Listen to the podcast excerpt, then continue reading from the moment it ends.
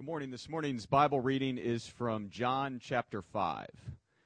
Sometime later, Jesus went up to Jerusalem for a feast of the Jews. Now, there is in Jerusalem near the sheep gate a pool, which in Aramaic is called Bethesda, and which is surrounded by five covered colonnades. Here, a great number of disabled people used to lie the blind, the lame, the paralyzed.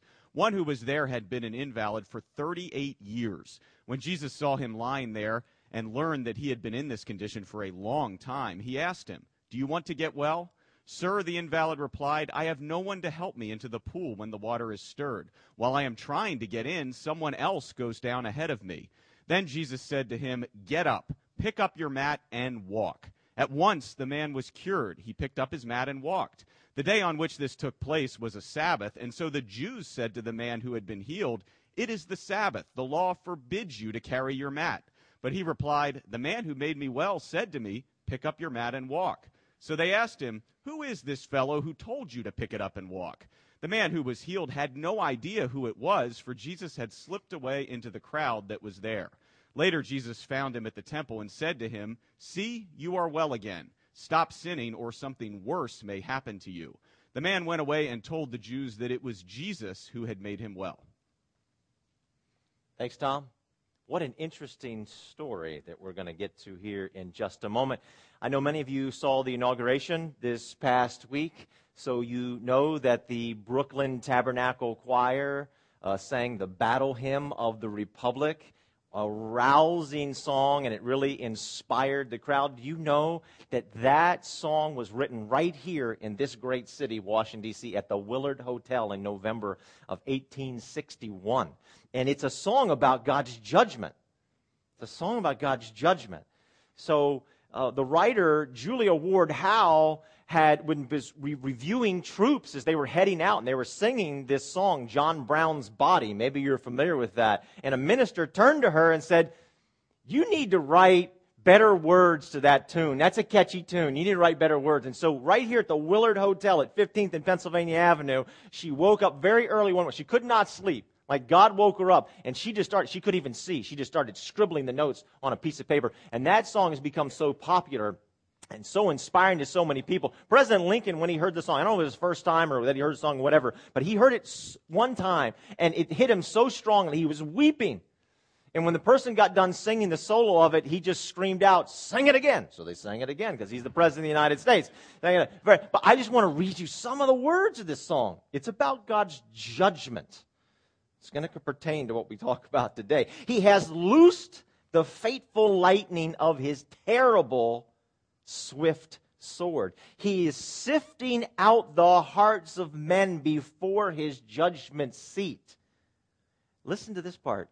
Oh, be swift, my soul, to answer him. Be jubilant, my feet. Our God is marching on. His truth is marching on. Did you catch that part? It's about judgment. But did you catch the part where it said, be swift to answer him. We're going to talk about how we answer God this morning. This man in this story was asked a question. How did he answer? And we have to ask ourselves, how do we answer God? When God comes to us and speaks to us through his word, what is our answer back to God? Let's pray. Heavenly Father, speak to us through your powerful word this morning. Guide us. Help us to give the answer that we should give you. In Christ's name, amen. Now, um, I want to remind you that the first two weeks of this series about life, we're talking about how to live abundant life because the Gospel of John is all about life. You read in the Gospel of John, Jesus says, I've come to give you life, life to the full. I've come to give you abundant life. That, that I said in the first couple weeks, I said, don't get too mad too early. Remember how I said that? Don't get too mad. To, like, wait all the way to the end and then get mad about what you should really get mad about, right? So some of us, some of us really lean towards grace. We lean towards gospel. And that's where the Gospel of John starts. It starts all about the gospel. And we like that. We like hearing things, what we've said about the gospel, where the gospel means, in contrast to religion, is that God accepts the bad and he rejects the good, and we're all sinners, and we just, this is just the way it is. And so we're, we're really, okay? And so it's been like a love fest for the first three weeks of this.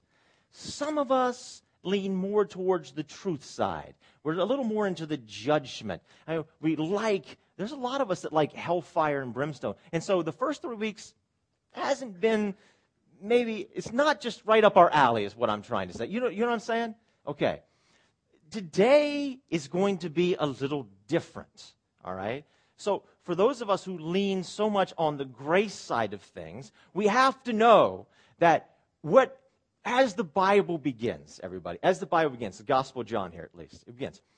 There is a very important sequencing of words that we must notice. You find it in chapter 1, verses 14, 15, 16, 17. It says it repeatedly. It says, Jesus Christ came full of grace and truth. Sequencing. Grace, gospel, spirit, number one. Right on its heels, truth has to come.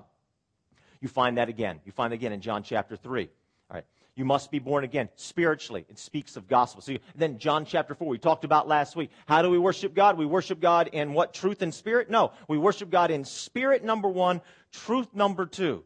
You have, if you don't start, if you start with truth, you become self-righteous and you don't get a new nature. That's what happens. But if you don't have truth, what you have is chaos. So there's spirit and in truth. That sequencing of words is really important. The Holy Spirit is called what? Does anybody know in the Gospel of John? The Holy Spirit is the Spirit of truth. The Spirit, the sequencing, everything is important in the Gospel of John. So,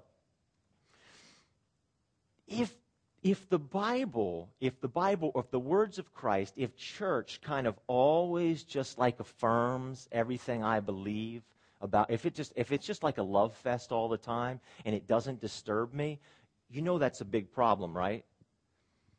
Because if I go and I read the Bible or I go to church and what I hear is it's just, oh man, it's just always just, oh yeah, I that's right. Amen. Amen. Amen. If we're doing that all the time, you know we have a problem because actually it's not God we're dealing with there. We have become God. Did it make sense what I just said?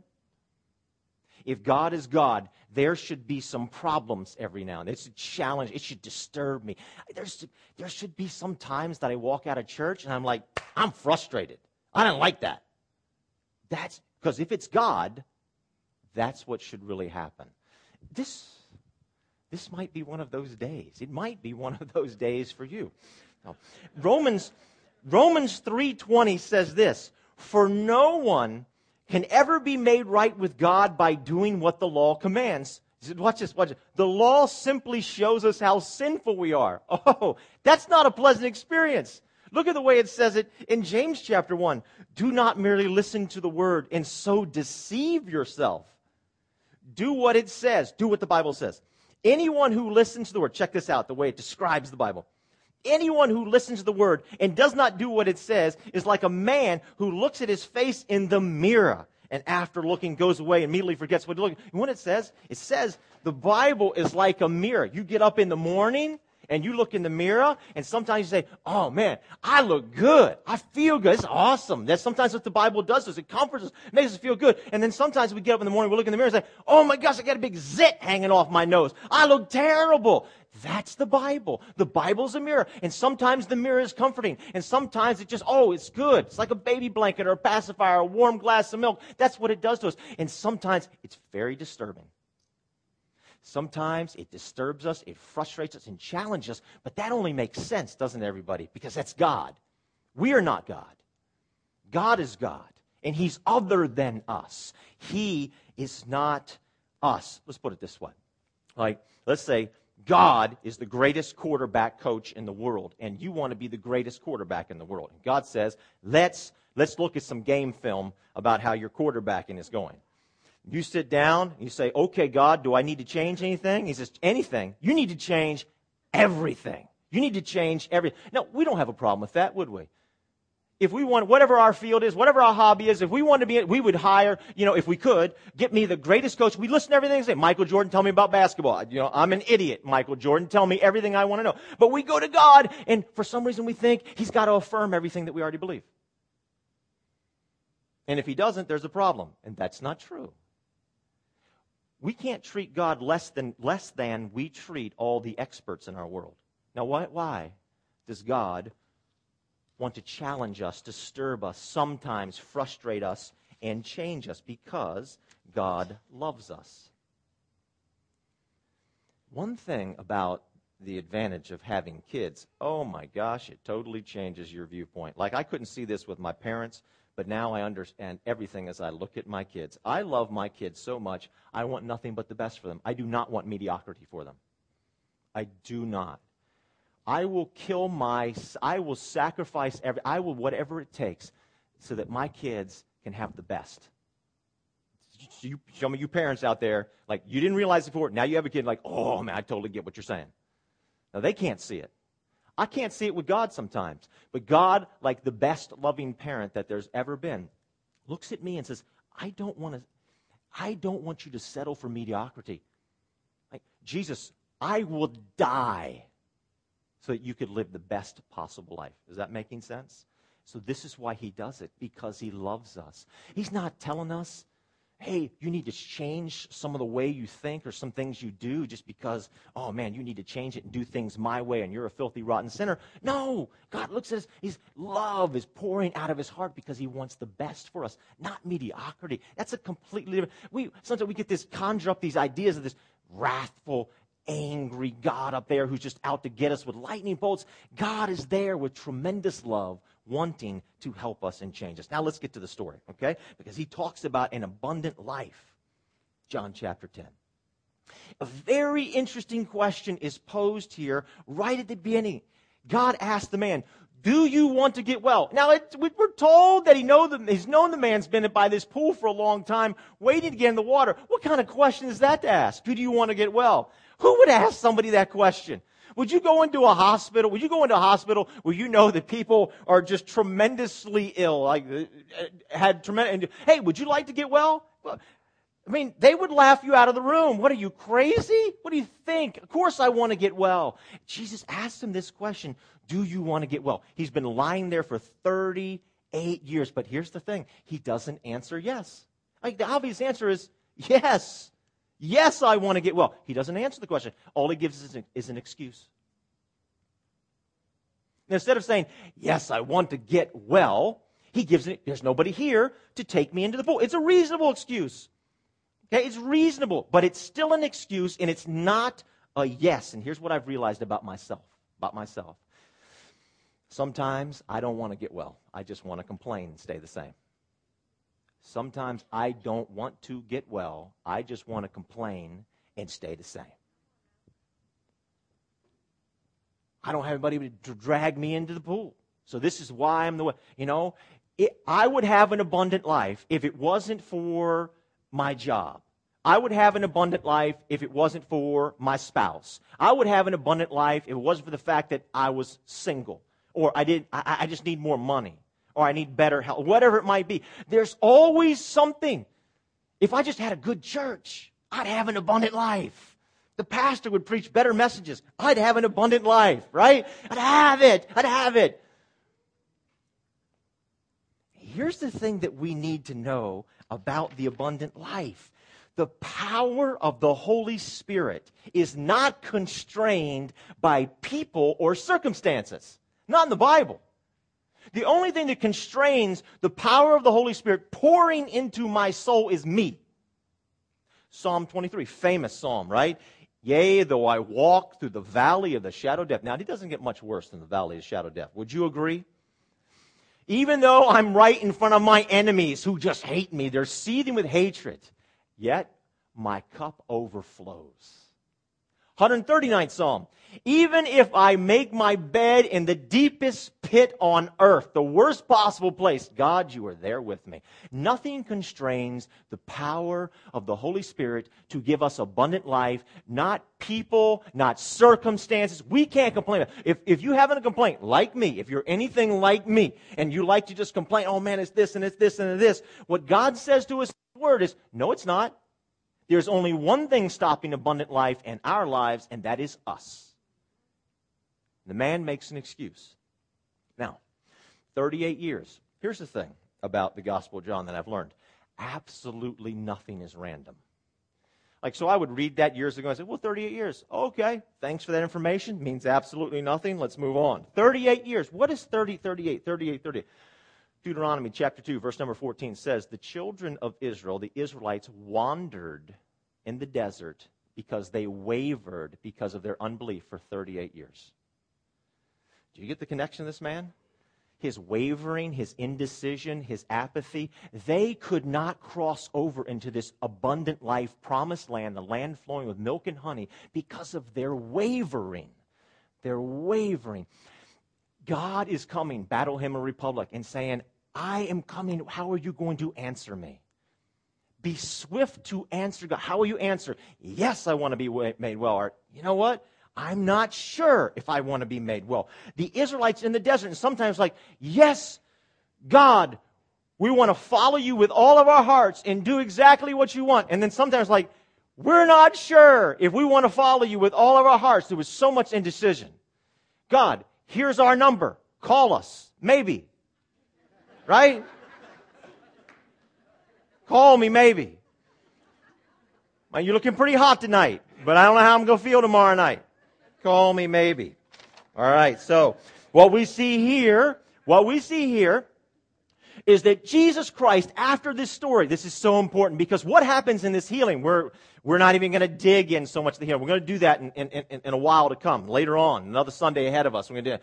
But it, that story about the healing totally sets up what Jesus Christ does later throughout the rest of the entire chapter because what he does is he does this full court press about the fact that he is God. Why is that so important? Listen, here's why it's so important. Listen when we respect God as God, like the authority, like He's really God, not an advisor, He's not in a consultant, He's not a baby blanket or a pacifier or someone just makes us feel good, but He's God, God, right? Somebody that you respect that much, big, big. When you respect God that much, you won't waver.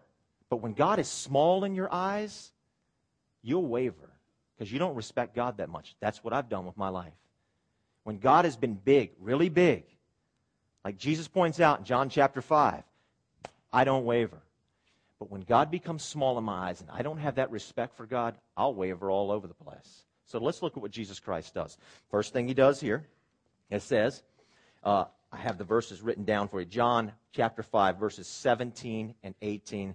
This is what Jesus does. They were very mad at Jesus because he healed this man on the Sabbath, and Jesus says, I am Lord of the Sabbath, and they know that only God is Lord of the Sabbath. And so Jesus Christ says to them, My Father is always at work to this very day. Now, what did they believe? All human beings have to rest. And they had all these regulations about resting on the Sabbath. But they believed this. They believed that God only rested from creative work but God is always working. I put that verse in there for you, Isaiah chapter 40. God never tires. He never stops working. God's always working. And so Jesus says, because God's working, I am working. So Jesus says, My Father is always at work to this very day, and I too am working. And for this reason, the Jews tried all the harder to kill him. Look, Jesus is on the play, playing field with these guys. It, it's one thing for us to stand in the, up in the bleachers and think, okay, I wonder what's really going on down there on the field. Is Jesus really saying that he is God? They had no misunderstanding. They were so clear that he was saying, I am divine, that they're ready to kill him. And they're trying very hard to kill him because they're so sure of that fact. For this reason, the Jews tried all the harder to kill him. Not only was he breaking the Sabbath, but he was calling God, his own Father, making himself equal with God. So if you want to write this in, write this in on the first one. God is working. This is what Jesus Christ is saying. God is working. I am working. I am God. God is working. I am working. I am God. Until we trust Jesus, God, God with the authority over our lives, we won't really live. Until God becomes God in our life. So Jesus Christ becomes God and we has we respect him that way is what he's saying. We say, You are God. Until we do that, we won't really live. Because the only way we can live is to follow in his ways because he created us. This is what Jesus Christ is saying. When Jesus challenges me on things that are really disturbing in my life, beliefs, habits, practices, priorities, when he challenges me on that stuff, if I have a small view of God, God isn't really God, I'm just going to turn my back and walk away. Has anybody ever done that to you before? Have you ever seen that happen before? He said, turn, don't turn your back on me. Well, it's a respect issue. We won't turn our backs on Jesus Christ if we truly respect him. We'll say, oh, you know, you are the authority, the king, and I'm going to listen to what you have to say. I won't turn my back on you. This is what Christ is saying. Here's the second thing he says here God gives life, I give life, I am God. They firmly believe the only person who could give life was God, right from the scriptures, right from the scriptures. Jesus says, John 5 21, For just as the Father raised the dead and gives them life, even so the Son gives life to whom he is pleased to give it. Genesis 2 7 says that God and God alone breathed the breath of life into people. Third thing he says here God judges, I judge, Therefore, I am God. John 5 22. Jesus says these words to them. Moreover, the Father judges no one, but has entrusted all judgment to the Son. We're told in Genesis 18 25, will not the judge of all the earth, God, won't he do the right thing? He is the judge. And they knew this. They knew this from their scriptures very well. God is the judge. God gives life. God never stops working. And Jesus saying, I am God. I am God. God judges. I judge. I am God. Jesus is saying it every which way that he possibly can that he needs to be respected as the authority because he is God. You ever read that book, Green Eggs and Ham? Dr. Seuss, this is what Jesus is doing. He's covering all the bases. Do you like green eggs, and ham on a plane? How about on a train, in a boat, in a car, up in a tree? Jesus saying, do you understand? I judge, I give life, I never stop working, I am God. You understand? How many, how many different ways I have to say? He is boxing them in. He's boxing us in. He's boxing us into a point where we're stuck in a corner and we have to either say, You're not a good man, you're not a good man, you're, you're, you're crazy, you're a liar, or you are God, because it's clear. No good people claim to be Almighty God, this definitively, and be a good man unless they're not, right? You can't be a good person and lie that much. You can't be a good person and be committed to lying about who you are. And he's boxing them. He's saying, it's decision time. It's decision time. Over and over again, he said, I'm God, I'm God, I'm God. So finally, write this one in. Jesus is saying, God is God, I am God, and now you, me, us, we have a decision to make about God. Jesus Christ says, He who is not with me is against me. Jesus says it's for judgment that I have come into this world. His truth is marching on, and we have a decision to make about how we will answer Jesus Christ. Jesus says to us we should repent of our sins, we should make him the Lord, we should make him the king of our lives, and we should seek to live as he wants us to live. He says, jump, we say, how high? This is what he's saying in John chapter 5. It starts with grace. It starts with the gospel, but the truth has to come in. It has to come in. And this is where he is coming in here in John chapter 5, saying if we really want to live, if we really, really, really want to live, have that abundant life, we can. But we need both spirit and we need truth. We need truth, and there's judgment with that. There's a decision with that. We have to make that decision. So, all right, let's take a quick time out. I want to say three quick things because you might be saying right now, John, this is the exact problem I have, or the exact problem my family has, the exact problem my friends have with you Christians. You Christians think that you alone have found the answer. And I find that offensive. My friends find that offensive. I just want to say three quick things. This is not a full out assault on that whole thought there, but just three things to think about. First one is this. So does, this claim, so does Buddhism, Islam, right? Hinduism, all believe exclusively that they have the way, just like Christianity does. Oh, okay, but Christianity takes the major heat. Everybody else is believing, and any other religion you're going to mention, they all believe there is an exclusive. So let's throw that out. Number two thing I want you to think about is this. Some Christians arrogantly and obnoxiously push Jesus Christ on other people. You've seen it happen, or you've been embarrassed, or it's happened to you. Can we just agree right now that those people are jerks and be done with that part of the conversation? Can we say just, okay, okay, well, I'm going to base my life, my entire eternity because somebody's a jerk? Hey, there's a lot of jerks out there. All right, let's get over that. All right, let's put that to bed. Yes, it exists. Yes, they're okay. Gotcha. They are, and they're probably people who took truth first before the gospel. It's really important. That's why John starts with gospel first. Because if you start with truth first, you become self righteous, arrogant, repugnant, you become a Pharisee. That's what happens. That's why it's so important in the sequencing of words. That's the second thing. Third thing, I want to tell you a story. Third thing is a story. Maybe you've heard this. You probably have heard this story. This story has all kinds of application, different points. I want to tell you the way that I have heard it. It's the story of the elephant and the four blind men. right? So the way I've heard it told before is you got this big old whopping elephant, and there's four blind men. The four blind men represent the four major religions of the world. And these four blind men, they bump up against this against this elephant. And they all have a different under and the elephant represents God, right? They all have a different understanding of who God is according to where they grab a hold of that elephant. So the first guy grabs a hold of the trunk and he says, Oh my goodness, God is long and slender and really flexible, right?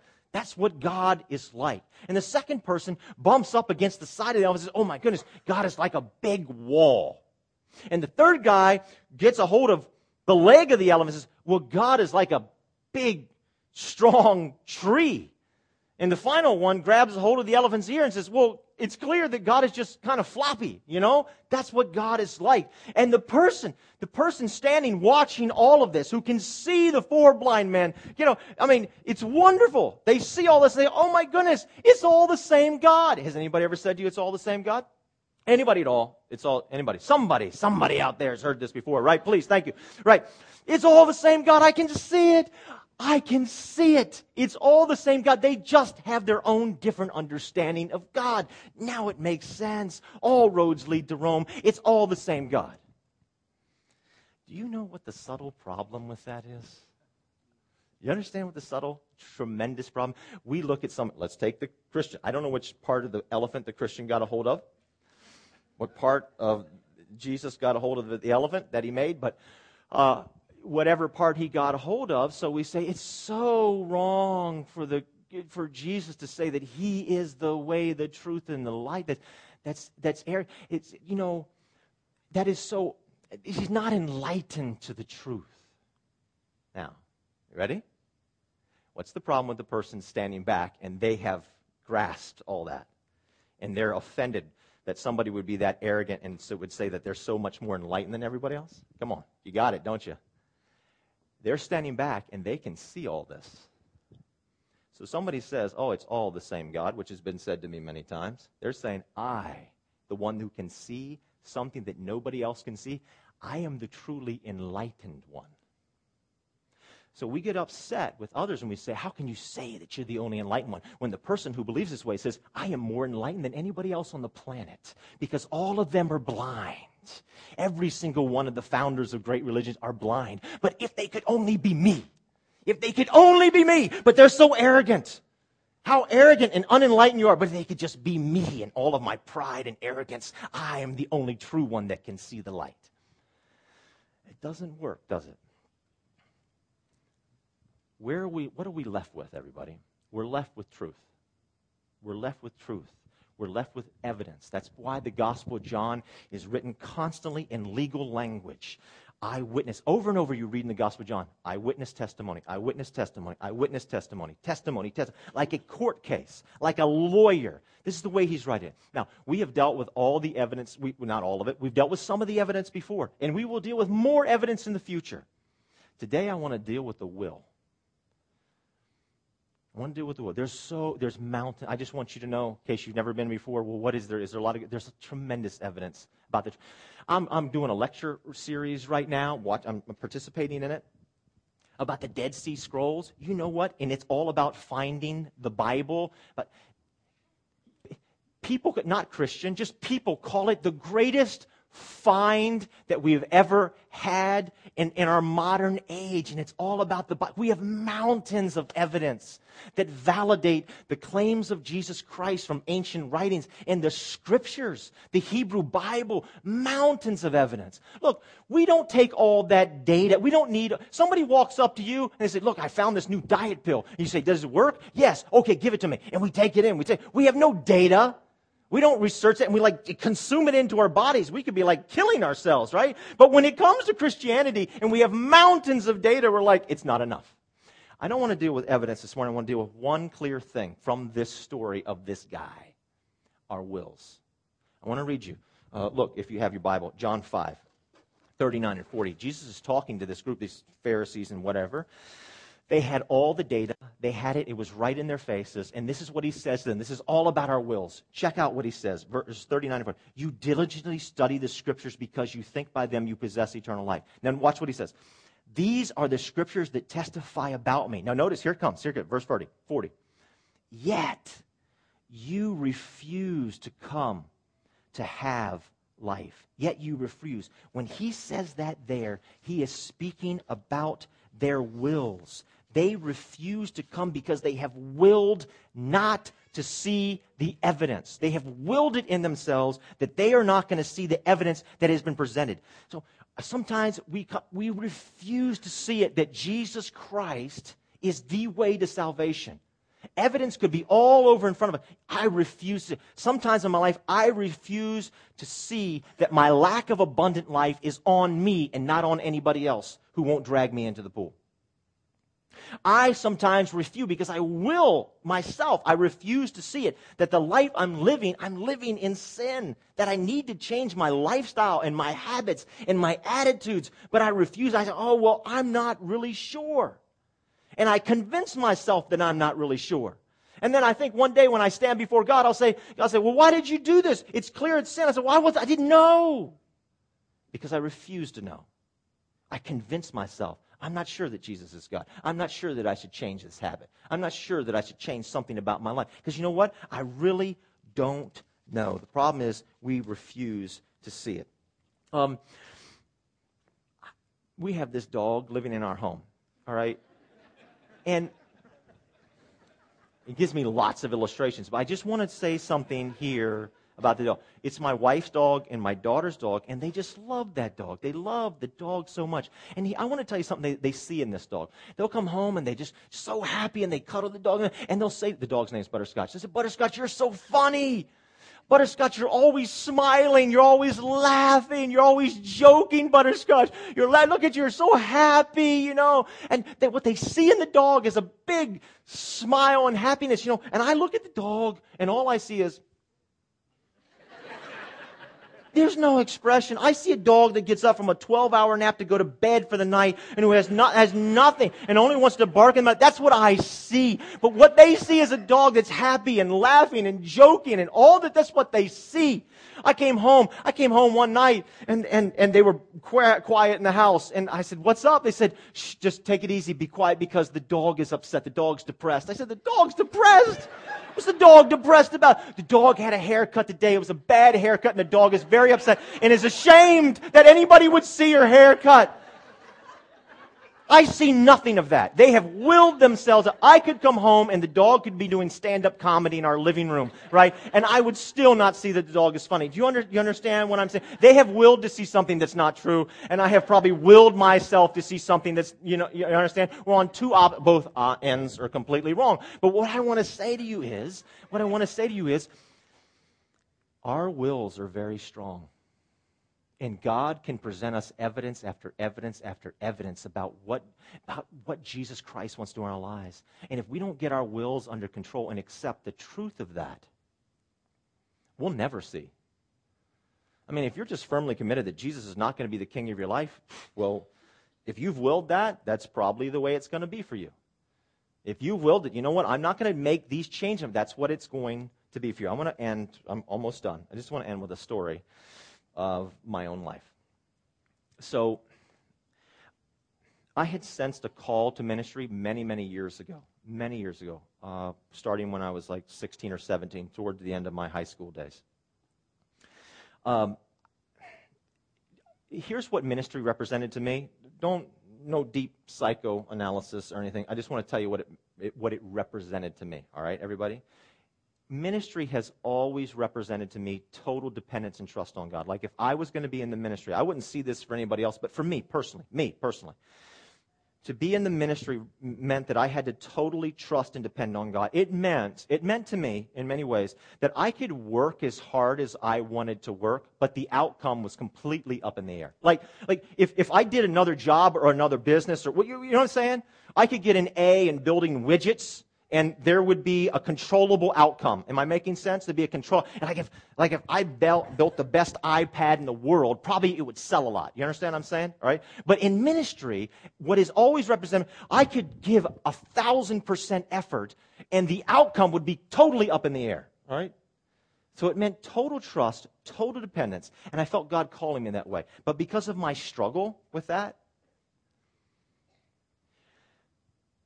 I convinced myself that I wasn't sure that God called me. And so for years and years in the ministry, like if this is the dividing line, I was like in and out, and I, I just rode that.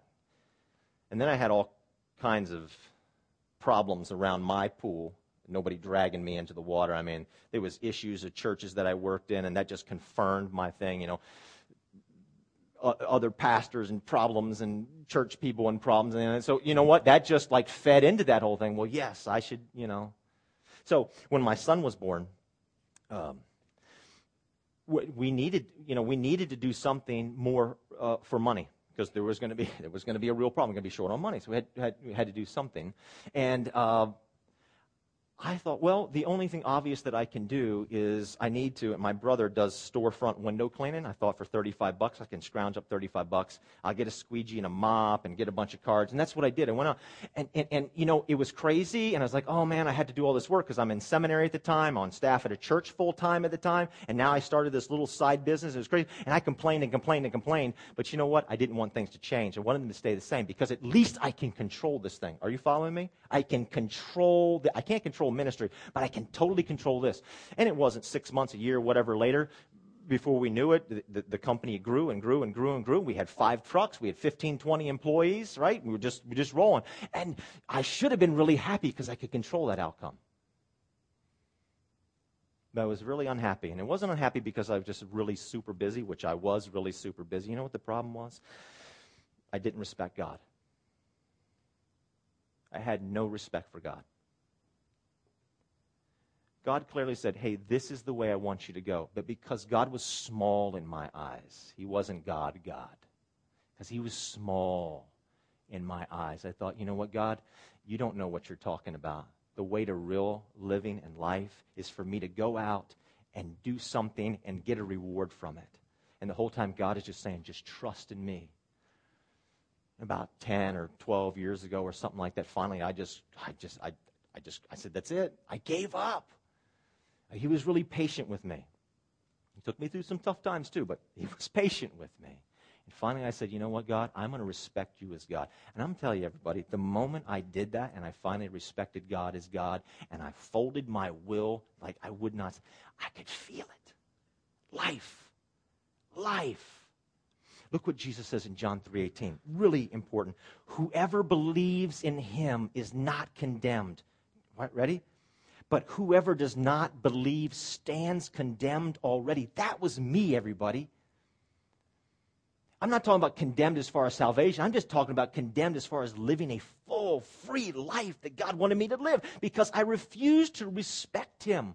I refused. There were, there was stuff that I would say, well, I'm not sure. I don't know if this what has God called me to. But you know what? The real answer was I didn't want to know. I didn't want to know. We will never live a full, abundant life until we're willing to deal with what we don't want to know. We will never live an abundant life until we deal with what we don't want to know. Because that's where God is coming after us. And we can't claim apathy or indecision. He's coming for an answer. He's coming for an answer of us. How will we answer him? Truth has to come. Why does he do this? Because he's a loving parent, and He doesn't want mediocrity for us. Music team's going to come. They're going to sing a final song, and I'm going to close up with a prayer. So just, just jump right on up here. I'm going to tell you what they're going to sing. Okay? They're singing about, what's the name of the song, Ryan? S- song, name, title. Something about God's love. Let me tell you what's in the song. I tell you what's in the song, right? It talks about, listen to this, it talks about God's love. God's love comes after us. It's like a hurricane. God's love is like a hurricane, and we're bending under. That's how God comes to us sometimes, like a hurricane, like a tornado. And we have to do what? God is not a pacifier or a baby blanket to us all the time. Sometimes God just comforts us and we say, oh, God, that just feels so good. But a lot of times, that spirit, sometimes God comes along with his truth. And he comes in like a tornado, like a hurricane. He says, Will you bend? Will you bend? And we won't really live until we bend. I want to encourage you today if you have never dealt with Jesus Christ being God and your Savior, deal with it. Prayer team's over here. If there's something that you're battling with in your own life, man, deal with it. God wants you to live. I want you to live. It's the only way to live. Let's stand and uh, pray, and we'll sing. Heavenly Father, thank you so much, God, uh, for your word. I just want to pray for every single one of us in this room that you are confronting us with something today about your deity, about your lordship, or about a lifestyle decision or a priority. You're dealing with us. Are you number one, God? You are coming and asking for an answer. And we just can't sit back and say, well, I don't know. I don't know.